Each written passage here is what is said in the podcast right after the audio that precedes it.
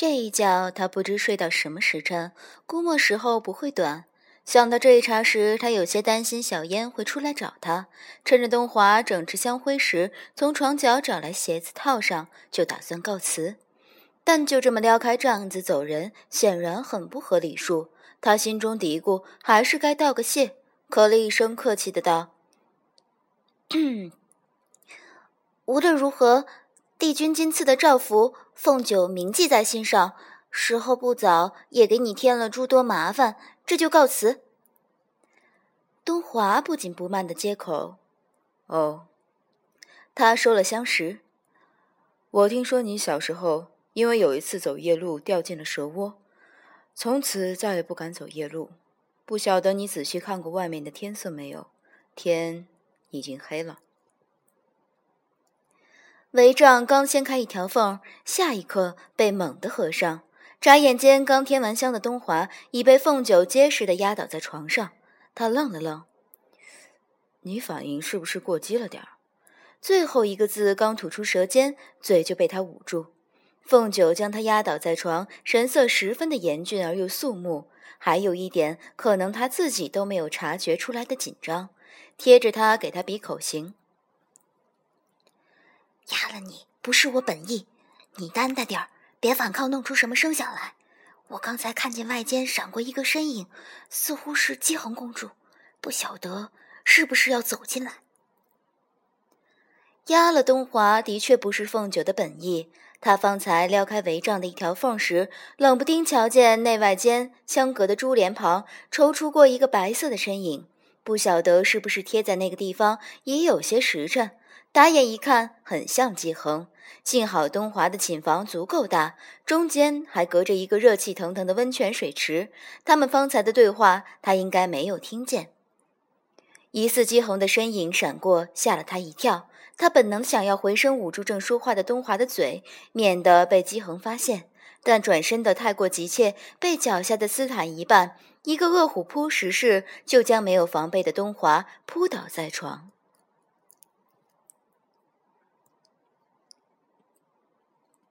东华挑眉，将他的手挪开，但还是尽量配合着他，压低嗓音：“为什么他进来，我们就不能弄出声？”凤九心道：“半夜三更，他能进你的寝居，可见你们两个果然有说不清道不明的关系。要是被发现，我刚从你的床上下来，指不定会闹出什么腥风血雨。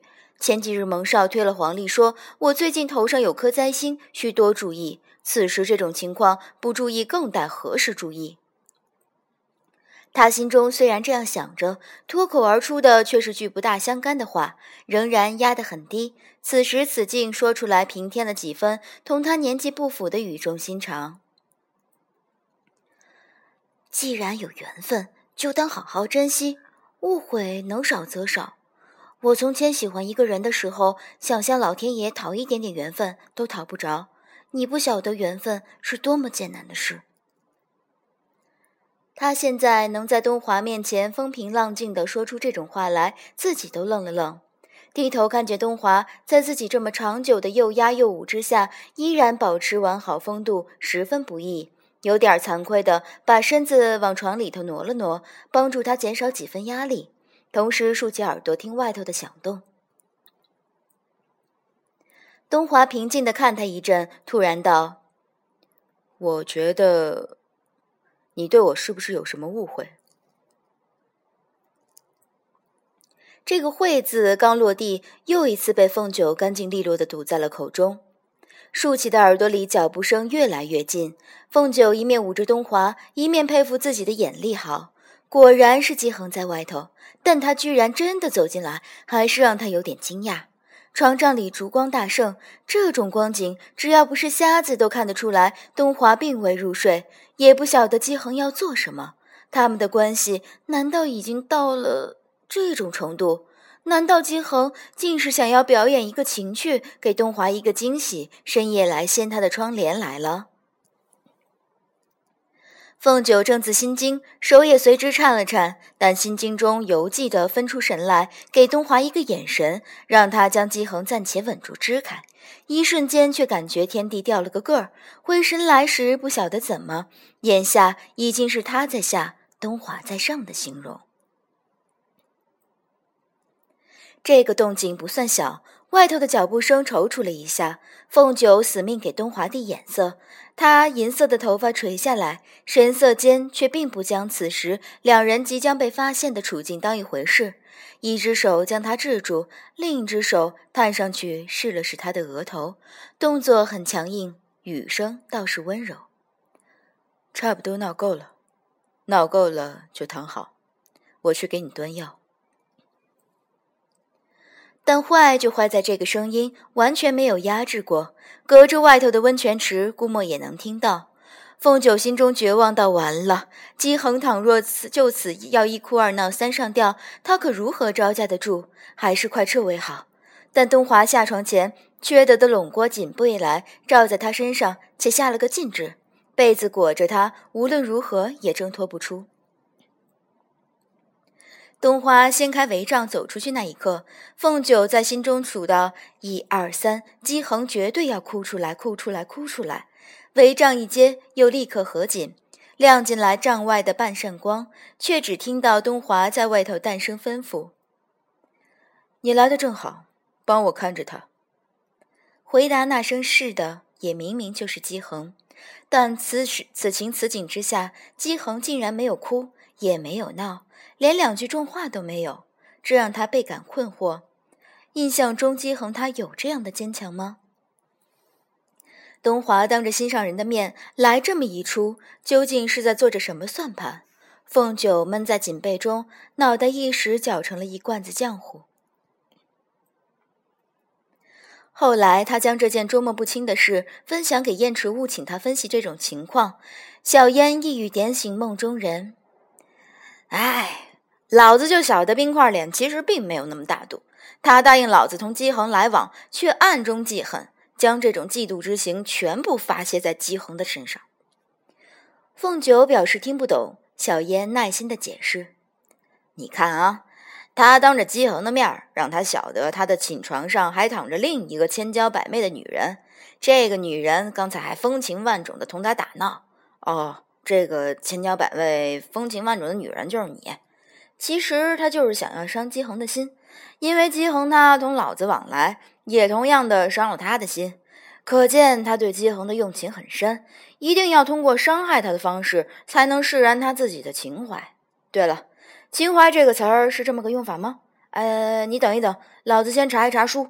呃，喂喂，你不要这样看老着老子，许多故事都是这种描述的。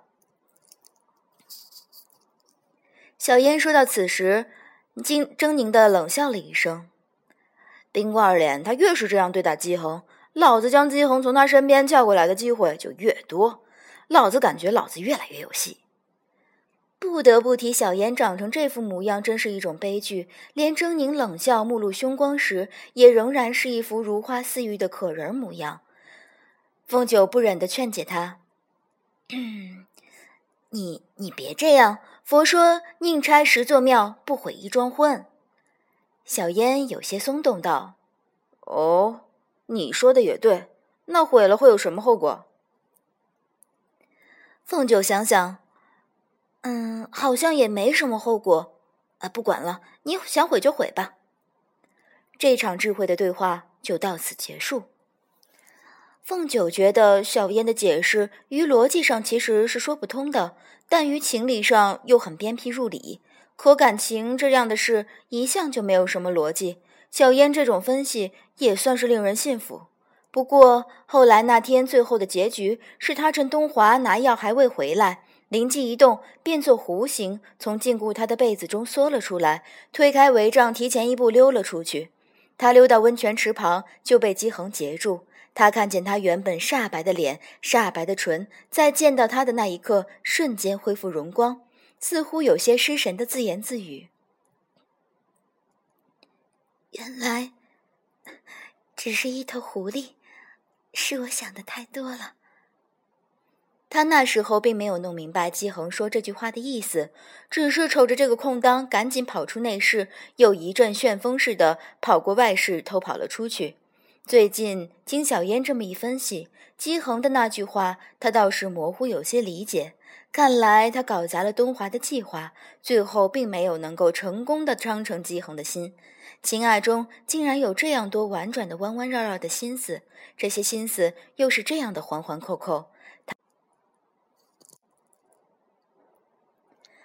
他当年一分半毫没有学到，也敢往太成宫跑，想拿下东华，只能说全靠胆子肥。最后果然没有拿得下他。他今日可知，可能还有这么一层道理。